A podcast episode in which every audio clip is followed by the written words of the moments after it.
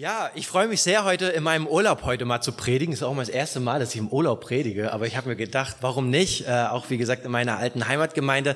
Deshalb habe ich heute mal eine Urlaubspredigt mit dabei. Ja, etwas nicht so theologisch hoch, anspruchsvolles, kein theologisches Schwarzbrot heute, sondern eher mal was Offenes, ja, für was fürs Herz, leicht mitzudenken. Ähm, heute soll es nämlich gehen um Markus 10, die Verse oder ab Vers 13. Äh, lasst die Kinder zu mir kommen. Möchte kurz diesen Text vorlesen. Wer gerne mitlesen darf, äh, kann ja gerne oder möchte, kann gerne mitlesen. Einige Leute brachten die Kinder zu Jesus. Sie wollten, dass er ihnen die Hände auflegte. Aber die Jünger wiesen sie schroff zurück. Als Jesus das merkte, wurde er zornig und sagte zu ihnen, lasst doch die Kinder zu mir kommen, hindert sie nicht daran. Denn für Menschen wie sie ist das Reich Gottes da. Amen, das sage ich euch. Wer sich das Reich Gottes nicht wie ein Kind schenken lässt, wird nie hineinkommen. Da nahm er die Kinder in die Arme, legte ihnen die Hände auf und segnete sie. Darum soll es heute gehen in diesem Predigttext. Lass die Kinder zu mir kommen. Wie können wir das heutzutage denken? Wie, was können wir heute dafür tun, um diesem Befehl Jesu nachzukommen oder diesem Wunsch Jesu nachzukommen? Lass die Kinder zu mir kommen. Ich meine, es gibt ja wahrscheinlich viele Eltern hier, äh, viele Großeltern oder auch die viel mit Kindern zu tun haben, Patenonkel, Patentante und wie auch immer. Wir haben ja irgendwie alles mit diesen Kindern zu tun und es ist ja auch irgendwie unser Wunsch, dass die Kinder zu Jesus kommen, oder?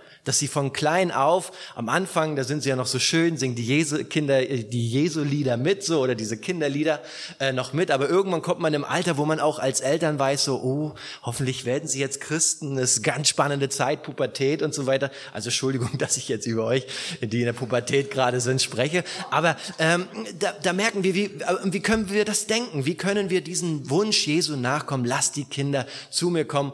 Und wie gesagt, heute habe ich nicht so ein theologisches Schwarzbrot, wo wir die Bibel durchblättern und alles durchgehen, sondern ähm, ich habe uns mal ein, ein Modell mitgebracht, was ich aus der, aus der Religionspädagogik her kenne. Und keine Angst, ich will jetzt hier keinen wissenschaftlichen Vortrag halten über äh, Re äh, Religionspädagogik, sondern ich möchte das eher nutzen, so dass man eine Landkarte hat, wo wir drauf schauen können, dass wir uns so eine Landkarte malen können und dass wir dann diese theologischen Dinge oder ja, wie wir den Auftrag Gottes nachkommen können, auch leichter haben zu verstehen. Ich meine, wenn man was vor Augen hat, dann ist es ja immer ein bisschen leichter nachzuvollziehen und, und den ganzen Dingen nachzukommen. Deshalb habe ich heute mal eine Flipchart mitgebracht und ich werde ein bisschen zeichnen. Äh, vorab muss ich aber noch sagen, mein Mal, meine Malskills sind ab der dritten Klasse stehen geblieben. Äh, ich kann nicht malen, aber trotzdem, wir werden da mit Strichen und Strichmännchen irgendwie was hinkriegen. Ihr werdet das alles verstehen. Ähm, wie gesagt, das ist heute unser Thema. Wie können wir das nachkommen? Ähm, lass die Kinder zu mir kommen. Das Modell, was ich euch mitgebracht habe, was ich aus der Religionspädagogik kenne, es kommt mehr aus dieser Entwicklungspsychologie und alle, die irgendwie Pädagogik studiert haben und so, die werden das herkennen. Ähm, das Modell von Erik Erikson. Ein Modell von Erik Erikson, ähm, der hat sich die Frage gestellt, ähm, ja, oder er hat sich die Aufgabe gemacht, wie, warum entwickelt sich äh, eine kindliche Persönlichkeit? Wie entwickelt sich eine persönliche, kind, äh, persönliche äh, Persönlichkeit von einem Kind? Was ist denn da die Identität? Wie entwickelt sich denn eine Identität von einem Kind? Was macht ein Kind oder was für Stufen oder äh, generell was für Dinge braucht es, damit ein Kind so wird, wie es mal später sein wird? Und da hat Erik, Erik Eriksson, da komme ich immer einen kleinen Zungenbrecher, hatte in seinem Modell etwas herausgefunden, ähm, es, es braucht zwei Pole.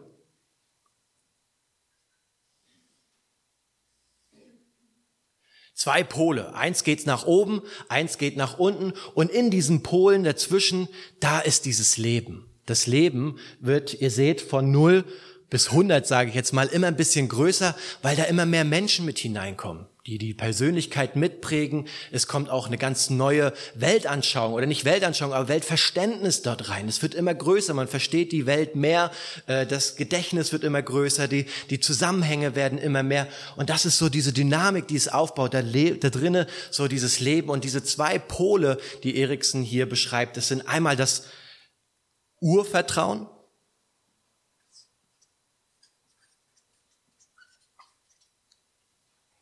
und einmal das Misstrauen.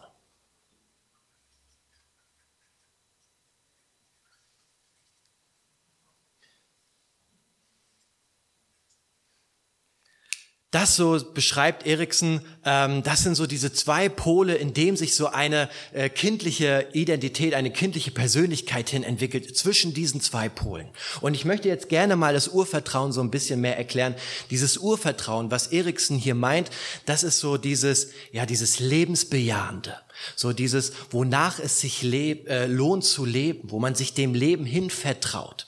Ich weiß nicht, die alle, die jetzt irgendwie ein Kind bekommen haben oder die irgendwas so mit mit äh, Kindergebären zu tun haben oder sich mit der Thematik mal auseinandergesetzt haben, die, ihr kennt wahrscheinlich so dieses Bonding, ja, dass man so nach der Geburt so das erste, was man ja macht bei einem Kind, so das auf diese Brust legen, frisch nach der Geburt, das Kind noch am Zappeln und am Schreien und, und da soll es erstmal an der Brust der Mutter erstmal zur Beruhigung kommen. Und da würde auch jede Hebamme sagen, das ist gut für eine Bindung, eine für, für eine Bindung zwischen Kind und Mutter, aber auch für die, für die, ja, für die Persönlichkeit später, dass das Kind schon früh aufmerkt, dass das Leben ein, ein Ja zu dem Kind hat, dass das Kind geborgen ist, dass es sich wohlfühlt hier in dieser Welt, dass das Kind hier leben darf, dass das Kind hier sein darf. Und es kommt immer mehr und immer mehr ist es, äh, er, er wird es dieses, dieses Vertrauen merken und bekommen. Und da das ist so mit diesem Urvertrauen gemeint, dieses persönliche Ja zu dem Kind. Und dieses Misstrauen, was Eriksen meint, ist so dieses, all dieses Schlechte, wo wir nicht so gerne sein müssen. Ich sag jetzt mal so unsere dunkligen Geheimnisse, wo wir nicht so gerne hingehen, wo wir am liebsten das ja so wegdrücken würden und sagen würden, na, damit wollen wir eigentlich gar nicht so richtig zu tun haben. Und da Eriksen merkt so in seiner ganzen Studie, die er mit den Kindern gemacht hat, die Kinder oder auch wir Erwachsene, wir sind eher geneigt zu diesem Urvertrauen, uns mehr hinzuentwickeln. Dort, wo das Leben schön ist, dort entwickeln wir uns hin. Und Eriksen, wie gesagt, das ist Entwicklungspsychologie, da geht so ein bisschen die Kindheit von, von, äh, von 0 bis 12 oder bis 17 Jahre durch und der definiert nochmal mehr dieses Urvertrauen und Misstrauen und da möchte ich euch gerne mal zwei Stufen vorsagen. Es gibt natürlich auch noch mehr Stufen, aber wer da gerne mehr wissen möchte, der kann zu den Professoren hier gehen, irgendwie die irgendwie sowas zu unterrichten. Und die eine Stufe möchte ich euch gerne sagen, das ist die ähm, habe ich mir aufgeschrieben, die Initiative und Schuldgefühl. Ich kürze, kürze mal ab. Initiative und Schuld. Das ist so eine Stufe, die ein Kind durchmacht. Eriksen würde sagen, ja, das passiert so ab dem vierten Lebensjahr. Ab dem vierten Lebensjahr entwickelt das Kind so die erste Moral. Ja, es, es hinterfragt auf einmal seine Aktivitäten, was das Kind macht. Vorher hat ein Kind einfach was gemacht und hat auf die Eltern geschaut und entweder haben die Eltern gemacht, fein, toll. Oder die Eltern haben gesagt, nein, aufhören, sofort, nein, das geht gar nicht. Und da, das hat das Kind, so hat es gelernt, so hat es sie immer wieder gemacht, hat ausprobiert, hat auch immer wieder länger geschaut, wie, wie weit kann ich meine Eltern dazu bringen, wie oft können die Nein sagen und so weiter. Ähm, das daran lernt Und auf einmal passiert etwas in einem Kind, das Kind hinterfragt auf einmal seine eigene Entscheidung. Es macht etwas und auch wenn niemand zuguckt, entwickelt so das Kind so dieses, war das jetzt richtig oder war das jetzt falsch? Und dann, wenn es was Gutes war, wenn es das Kind für sich selber sagt, ja, das war gut, weil meine Eltern immer vorher gesagt haben, ja, das ist gut, äh, macht es das Kind weiter. Also die Initiative, es, es macht diese Dinge weiter. Oder es entwickelt so ein Schuldgefühl. Und wir kennen alle Schuldgefühle, oder? So Schuldgefühle, die irgendwo so hier so im Magenbereich kommen, die irgendwie so drückend sind und irgendwie so, ah, da war, ah, und wir haben irgendwas schl richtig Schlechtes gemacht und wir, wir können nur noch darüber nachdenken und so weiter. Und äh, ich glaube, da sind wir uns alle einig, wenn wir solche Schuldgefühle haben, tun wir alles dafür, dass wir so ein bisschen weg davon kommen, dass diese Schuldgefühle weggehen, dass wir wünschen uns so sehr, weil niemand gerne mit Schuldgefühlen lebt. Und das beschreibt hier Eriksen so schön, dass wir dass nicht in diesen Schuldgefühlen bleiben, sondern dass wir uns hochentwickeln zu diesem Urvertrauen, dass wir wieder zu den schönen Dingen des Lebens wollen und da uns hin bewegen wollen. Das ist so, die, ab vier Jahre macht das so, wie gesagt, eine entwickelt das Kind so eine Moral. Und dann gibt's noch eine, die ich auch gerne aufzeigen möchte. Da, da entwickelt so das Kind oder das so die Stufe der Identität und die Identitätskonfusion. Erkläre ich gleich. Identität Identitäts Identität und Identitätskonfusion, das ist so dieses, was ich vorhin angesprochen habe, so dieses äh, pubertären Alter, so dieses, das Kind äh, stellt sich ganz viele Fragen und äh, es stellt sich vor allen Dingen eine Frage, wer bin ich? Was macht mich aus? Ja, das Kind, das möchte sich so langsam von den Eltern lösen. Die Eltern werden auf einmal irgendwie ein bisschen doof und sie möchte so gerne irgendwie, äh, ja, so irgendwie ihre eigene äh, Freundeskreis gründen, äh, gründen. Er möchte gerne auch irgendwie, ja, so äh, richtet sich so, sucht sich neue Vorbilder. Ich zum Beispiel, wo ich hier auch in den Jugendkreis gegangen bin, ich hatte so lange Haare, habe sehr viel Indie-Rock gehört, äh, Röhrenjeans getragen und so und war irgendwie so, ja, ganz rebellisch eigentlich so drauf und und das ist etwas Normales. So ein Kind möchte gerne sich selber irgendwie finden, möchte gerne selbst sein, unabhängig von diesen Eltern und sucht sich sozusagen diese Identität. Wo findet das? In Gruppen oder sonst wo. Und diese Identitätskonfusion ist genau dieses Gegenteil. Dort, wo ein Kind schon seine Identität gefunden hat, dort äh, und das dann auf einmal irgendwie so Gegenwehr bekommt, wo es nicht so sein darf, wie es ist, dort äh, äh, ja da clasht's, da gibt's Ärger, da rangelt's auch in dem Kind und das Kind möchte nicht dort sein, irgendwie immer sich erklären müssen, irgendwie immer zu sagen müssen, warum er ein Kind so, oder warum man selbst so sei, ist, wie man ist und so weiter und so fort. Also mal angenommen, ja, ich wäre jetzt Punker gewesen und ich wäre jetzt hier in diese Gemeinde gegangen, ich fühle mich wohl, ich finde hier meine Identität, aber auch als Punker. Und die Gemeinde würde jetzt sagen, ja, Philipp, du mit deinen roten Haaren oder blauen Haaren und den Irokesen, du darfst, du gehörst hier eigentlich gar nicht so her. Und dann dann würde ich so irgendwie, ja, wie ich darf hier nicht sein, wie ich bin und so weiter. Und äh, dann würde es in mir irgendwie brodeln und ich würde mir eines machen. Ich würde mich entweder für mein Punker-Dasein entscheiden und würde die Gemeinde verlassen oder ich würde irgendwie mein Punker-Dasein verlassen und mich für die Gemeinde entscheiden. Aber irgendwie beides zueinander, immer so dieses, diese Streitigkeiten zwischen diesen zwei Identitäten, da, da, da fühlt sich kein Mensch wohl, da möchte niemand sein. Und das ist somit diese Identitätskonfusion damit gemeint. Und ähm, das ist so jetzt mal Eriksen, das Modell von Erik Eriksen, das ist ein Modell, das ist wie alle anderen Modelle, das hat seine guten, das hat seine schlechten Dinge. Ähm, das darf man jetzt auch nicht jetzt irgendwie sagen, das ist so das, ja, das Nonplusultra, sondern es hat seine guten Vorteile, es hat auch seine schlechten Vorteile. Aber man muss sagen, es ist ein Standard in der Religionspädagogik. Also alle, die irgendwie Religionspädagogik studieren oder irgendwie was damit zu tun haben im landeskirchlichen Kontext, die werden damit verbunden und unsere Jugendreferenten ich, ich würde mal sagen, fast die meisten, äh, können wir mal eine Umfrage machen, äh, die werden damit ausgebildet und ja auch vorbereitet für später nachher Kindergottesdienste machen oder auch generell Jugendstunden und so weiter. Also das ist wirklich ein gutes Modell, woran man sich orientieren kann, wenn man jetzt mit der Kinderarbeit äh, oder Arbeit mit Kindern ähm, äh, gerne sich beschäftigen möchte und äh, genau. Warum habe ich das jetzt aufgezeichnet? Ich finde an diesem Bild eines sehr schön ist, dass Eriksen zeigt, dass Kinder sich von normalerweise hin zu diesem Urvertrauen hinbilden. Ich mach das mal blau. Mal angenommen, da ist wieder unser Paul. Er orientiert sich nach oben. Das finde ich so wunderschön an diesem Bild zu sehen, dass es hin zu diesem Urvertrauen geht. Das jetzt aber, wie gesagt, äh, Entwicklungspsychologie. Was ist jetzt aber mit unserer Theologie? Was ist jetzt, was hat das jetzt hier, dieses Bild, mit unserem Glauben zu tun? Wo können wir jetzt hier die Bibel einordnen? Wo können wir jetzt da dieses ganze Glaubenssachen, wo wir ja auch glauben, äh, dort einordnen?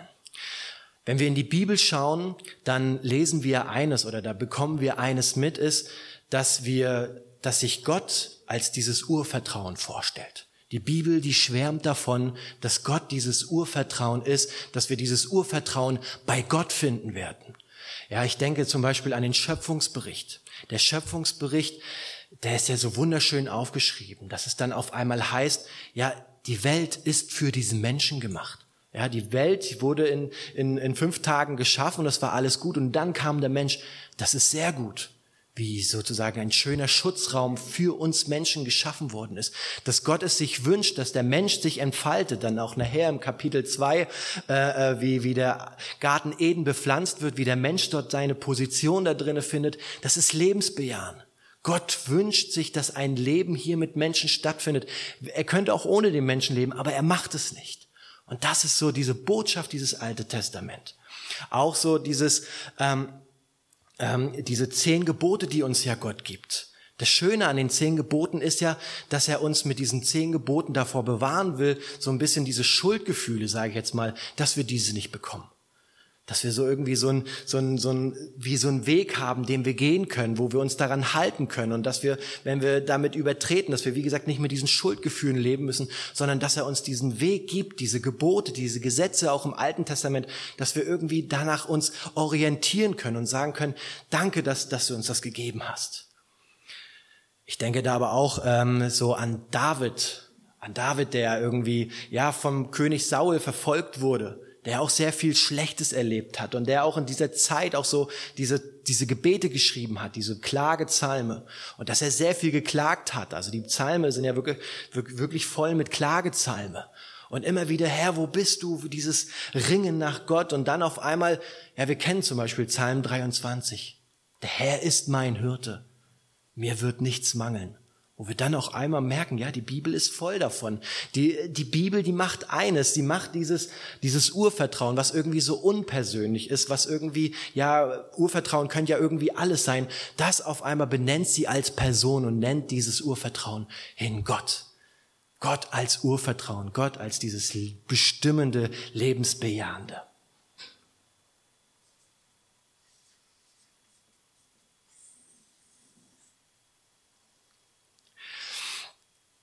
Und jetzt, wenn wir so ein bisschen so Theologie, alttestamentliche Theologie hinter uns haben, ähm, jetzt so Religionspädagogik. Jetzt kommen wir nochmal auf diese Grundfrage zurück mit diesen Lass die Kinder zu mir kommen. Was bedeutet es denn jetzt dafür, wenn wir denken oder wenn wir den Auftrag nachkommen wollen, lass die Kinder zu mir kommen? Ich finde, wie gesagt, das Modell zeigt, dass Kinder sich irgendwie schon positiv immerhin zu diesem Urvertrauen entwickeln, dass sie gerne in diesem guten Leben leben wollen, dass sie das Negative, Schlechte meiden und sich hin zu diesem Positiven entwickeln.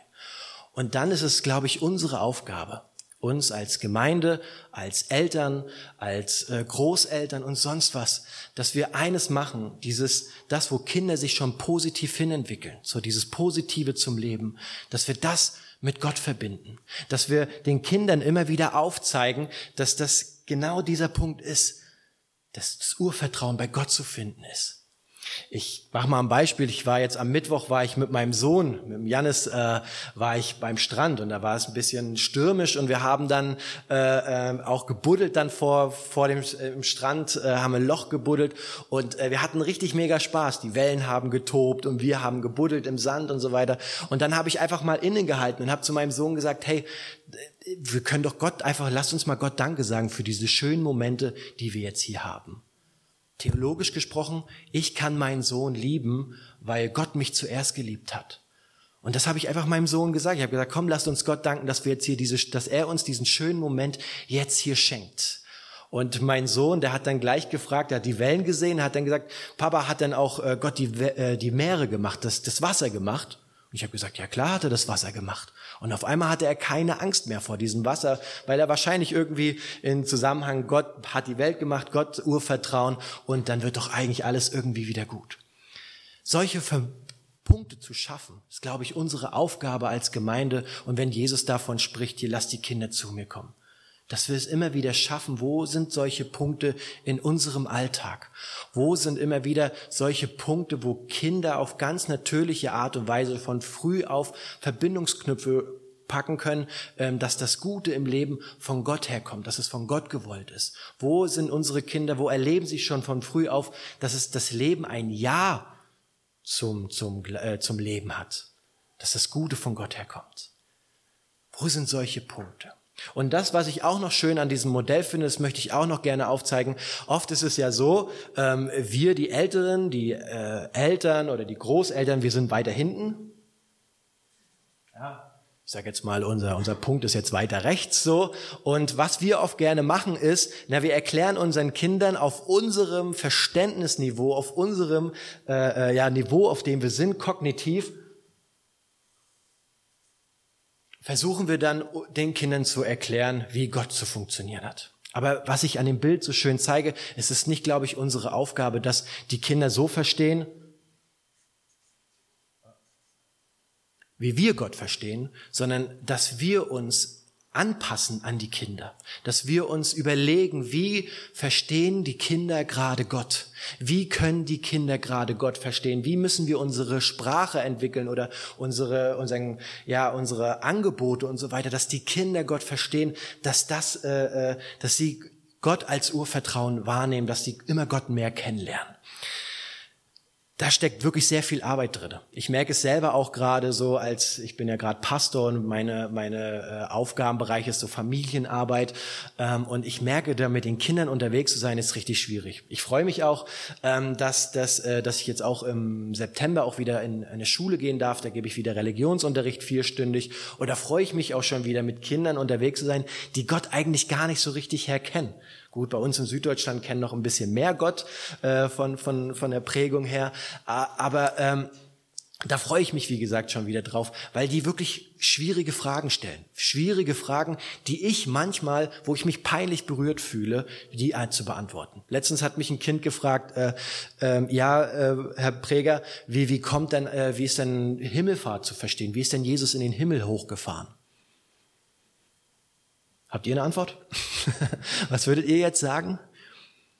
Das ist auch etwas ganz Normales, weil wir irgendwie eines in unserem Jugendalter verlernt haben, irgendwie unseren kindlichen Glauben für uns zu behalten. Wir haben irgendwie unseren kindlichen Glauben hinter uns geworfen und, und ja, wir sind jetzt irgendwie auch so Erwachsene. Wir müssen alles irgendwie rational, richtig logisch verstehen können. Das, da haben wir uns irgendwie so Aufgabe gemacht und haben eines vergessen, irgendwie diesen kindlichen Glauben, der in uns ist, der irgendwo auch ein Stück weit naiv und irgendwie frei und locker vom Glauben erzählt, haben wir irgendwie verloren. Und wer jetzt gerne sich sagt, na, ich habe irgendwie Lust, jetzt mal wieder im Glauben so richtig tief zu wachsen, so richtig, äh, ich möchte im Glauben irgendwie tiefer werden, ich möchte den Glauben noch mehr verstehen und so weiter, dann gebe ich einen Tipp, geht in die Kinder- und Jugendarbeit. Geht in die Kindergottesdienste, arbeitet da mal ein Jahr mit oder zwei oder drei und stellt euch den Fragen der Kinder. Ich glaube, da, da erfahren wir ganz viel über unseren alten kindlichen Glauben und entdecken wieder. Und ich glaube, wir kriegen auch irgendwo ein Stück halt wieder diese Lockerheit, über diesen Glauben zu reden und auch über das zu reden, was wir im Glauben nicht verstehen. Und vor allen Dingen, das, was wir nicht verstehen, fangen wir dann an nachzuforschen, weil äh, wir ja Antwort geben wollen für unsere Kinder das ist so, äh, was ich an diesem Modell so richtig schön finde, dass wir da wirklich so eine Tiefe finden, dass uns das nochmal aufzeigt, dass wir nicht mit unserem Erwachsenen-Dasein bleiben, sondern dass wir uns irgendwie auf das Niveau der Kinder herablassen, oder was heißt herablassen, aber dass wir dieses Niveau der Kinder beachten und da uns dann bewegen und versuchen, auf kindlicher Weise den Glauben näher zu bringen.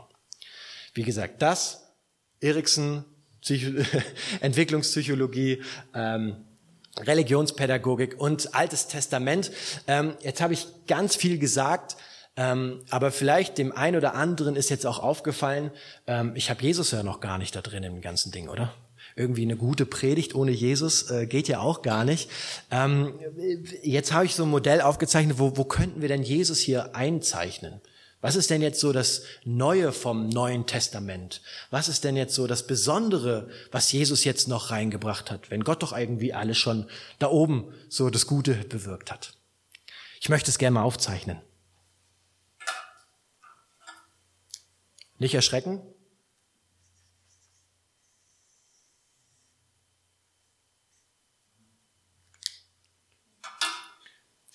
Ich glaube, Jesus können wir hier einzeichnen. Bitte versteht mich jetzt nicht falsch.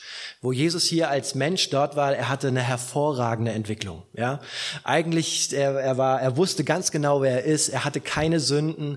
Er war irgendwie super entwickelt und so weiter und so fort. Also äh, eigentlich hätte ich ja Jesus ja hier oben einzeichnen sollen. Aber das ist ja das Besondere am Evangelium. Das ist ja das Besondere an Jesus Christus. Im Philippa 2, da heißt es ja so schön, äh, Jesus Christus, der es nicht festhielt, wie ein Raub, Gott gleich zu sein, entäußerte sich selbst und nahm die Knechtsgestalt an. Er ist nach unten gegangen. Er ist dort hineingegangen, wo wir mit Schuldgefühlen beladen sind. Ich sage jetzt einfach mal ganz plump, er ist in diese Dreck dieser Welt hineingegangen. Dort, wo Menschen mit Schuldgefühlen beladen sind, dort, wo Menschen nicht ganz genau wissen, wer sie eigentlich sind, dort geht Jesus hinein, begegnet uns Menschen und schenkt ihnen dort Heilung. Und ich finde es auch so schön, wo Jesus ja, wir lesen es ja in den Evangelien, äh, er ist wirklich dort hingegangen und hat Menschen mit ihren Schuldgefühlen und, und mit ihrer ganzen Sünde her befreit. Er ist zu der, zu der äh, ähm, Ehebrecherin gegangen und hat sie dort wieder aufgenommen. Er ist zu diesen Kranken, wo niemand hingehen wollte, die aussässig waren, die irgendwie außerhalb am, am Randgebiet sein mussten. Dort ist er hingegangen und hat diesen Menschen Heilung geschenkt. Er ist wirklich an diesen niedrigsten Punkt der Menschheit eigentlich hingegangen. Und dann sein eigenes Volk glaubt nicht, dass er Jesus Christus ist. Er glaubt es nicht. Er wusste das zu 100 Prozent, dass er, dass er Gottes Sohn ist, aber die, die Pharisäer und die, die Schriftgelehrten und die obersten Höherpriester und so haben ihn verurteilt. Ja, so das römische Gericht hat ihn dafür verurteilt, dass er nicht der Sohn Gottes ist. Er ist also wirklich in dieser Identitätskonfusion geblieben und hat sich nicht da rausholen lassen. Und dann ist er auch noch an diesen lebensfeindlichsten Punkt für uns gegangen, nämlich am Tod am Kreuz. Verflucht, wer am Kreuze hängt, so heißt es ja auch in der Bibel. Dort ist er hineingegangen. Und das tat er alles dafür, dass wir nicht in diesem lebensfeindlichsten Punkt bleiben, sondern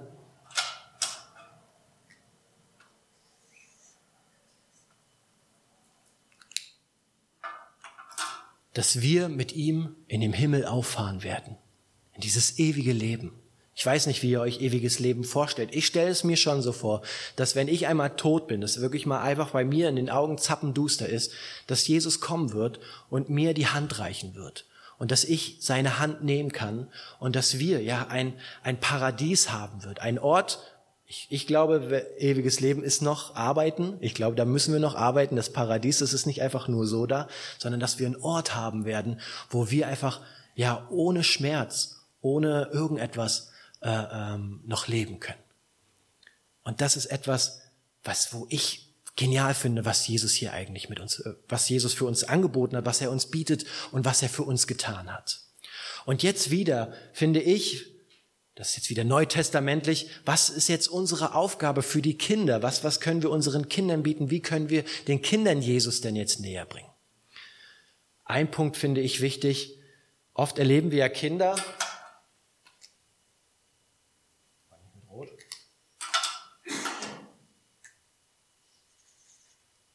ich sag jetzt mal, die da unten sind. Ja, der kleine Paul wieder, äh, der ist schwer verliebt. Ja, der hat irgendwie schwer verliebt, ist zu seiner Herzensdame gegangen und die Herzensdame hat ihn im Korb gegeben und das Herz zerreißt ihn und oh, er weint und das Leben ist eigentlich total schrecklich, weil diese große Liebe irgendwie nicht da ist. Und äh, was dann oft passiert ist, wenn wir wieder hier vorne sind, dass wir dann so mit Sprüchen kommen wie, ach komm, andere Mütter haben auch schöne Töchter, mach dir doch keinen Kopf, äh, ist doch nicht so schlimm, äh, die Zeit vergeht, du wirst jemanden anders finden, komm, das Leben geht weiter, freu dich doch, geh doch mal wieder raus und so weiter. Aber in solchen Momenten fühlt sich der Paul gerade nicht, einfach wieder weiterzugehen. Ich glaube, hier ist es unsere Aufgabe als Christen, als, als Eltern, als Opa, Oma, äh, ähm, das aufzuzeigen, wo ist in diesen schwierigen Situationen Jesus. Was bedeutet es hier in solchen Situationen, dass Jesus für uns ans Kreuz gegangen ist, dass Jesus für uns auf die Erde gekommen ist und uns in solchen Situationen begegnen möchte? Wo finden wir Anknüpfungspunkte, dass wir solchen Menschen in solchen schwierigen Situationen unterstützen können, in die heilende Hände Jesus hineinzubringen? Ich glaube, das sollten wir als Gemeinde, das sollten wir als Christen weltweit uns immer wieder neu aufzeigen lassen, dass wir in solchen Situationen unsere Kinder äh, zu Jesus hinbringen, dass wir ihnen das von Kindesbein auf an zeigen, wie dieses funktioniert, dass dann eines vielleicht irgendwann dadurch entsteht, äh, dass die, die Kinder irgendwie ganz locker und frei, äh, wenn sie mal irgendwie später in, in Stresssituationen kommen oder in dieses Misstrauen hineinkommen, dass es ihnen da nicht so stark umhaut, sondern dass sie von Kindesbein her auf an gelernt haben, ja, das sind schwierige Situationen und ich weiß einen Umgang, wie ich zu Jesus kommen kann in diesen Situationen, wie Jesus mir helfen kann. Wenn ich so in unsere Gemeinde, also ich bin ja wie gesagt Gemeinschaftspastor und habe jetzt auch viel mit Gremien zu tun und mit, mit Vorständen und so weiter und äh, bin jetzt auch, wie gesagt, in auch ein paar Gremien schon drinne, ähm, da muss ich ehrlich sagen, wir denken da sehr wenig an Kinder nach. Wir denken immer sehr viel an Geld nach. Wir denken sehr viel immer an Immobilien nach. Wir denken auch immer ganz viel danach, wie können wir neue Leute erreichen? Was, was sind neue Strategien? Wie können wir da hingehen und so weiter? Aber irgendwie, wenn das Thema Kinder kommt, dann ist es irgendwie immer sehr kurz gedacht. Und ähm, ich, ich denke, dass es wirklich eine Aufgabe von uns sein kann, wieder nachzufragen, wo sind solche Punkte, dass wir mit unseren Kindern über den Glauben sprechen können, dass wir auch als Erwachsene immer wieder neu verstehen, wie glauben unsere Kinder und wie können wir ihnen helfen, ihnen Gott, ihnen Jesus näher zu bringen, dass sie die Fülle des Evangeliums für sich auf, ja, sich freuen darauf, dass sie groß werden damit. Ich wünsche uns das und ich wünsche euch auch als Gemeinde, dass ihr ja vielleicht Lust bekommt, jetzt äh, nächste Woche nicht den Kindergottesdienst ausfallen zu lassen, sondern Kindergottesdienste anzubieten. Dass wir vielleicht auch Gottesdienste anpassen, äh, in denen das geschieht. Ich wünsche es uns sehr. Amen.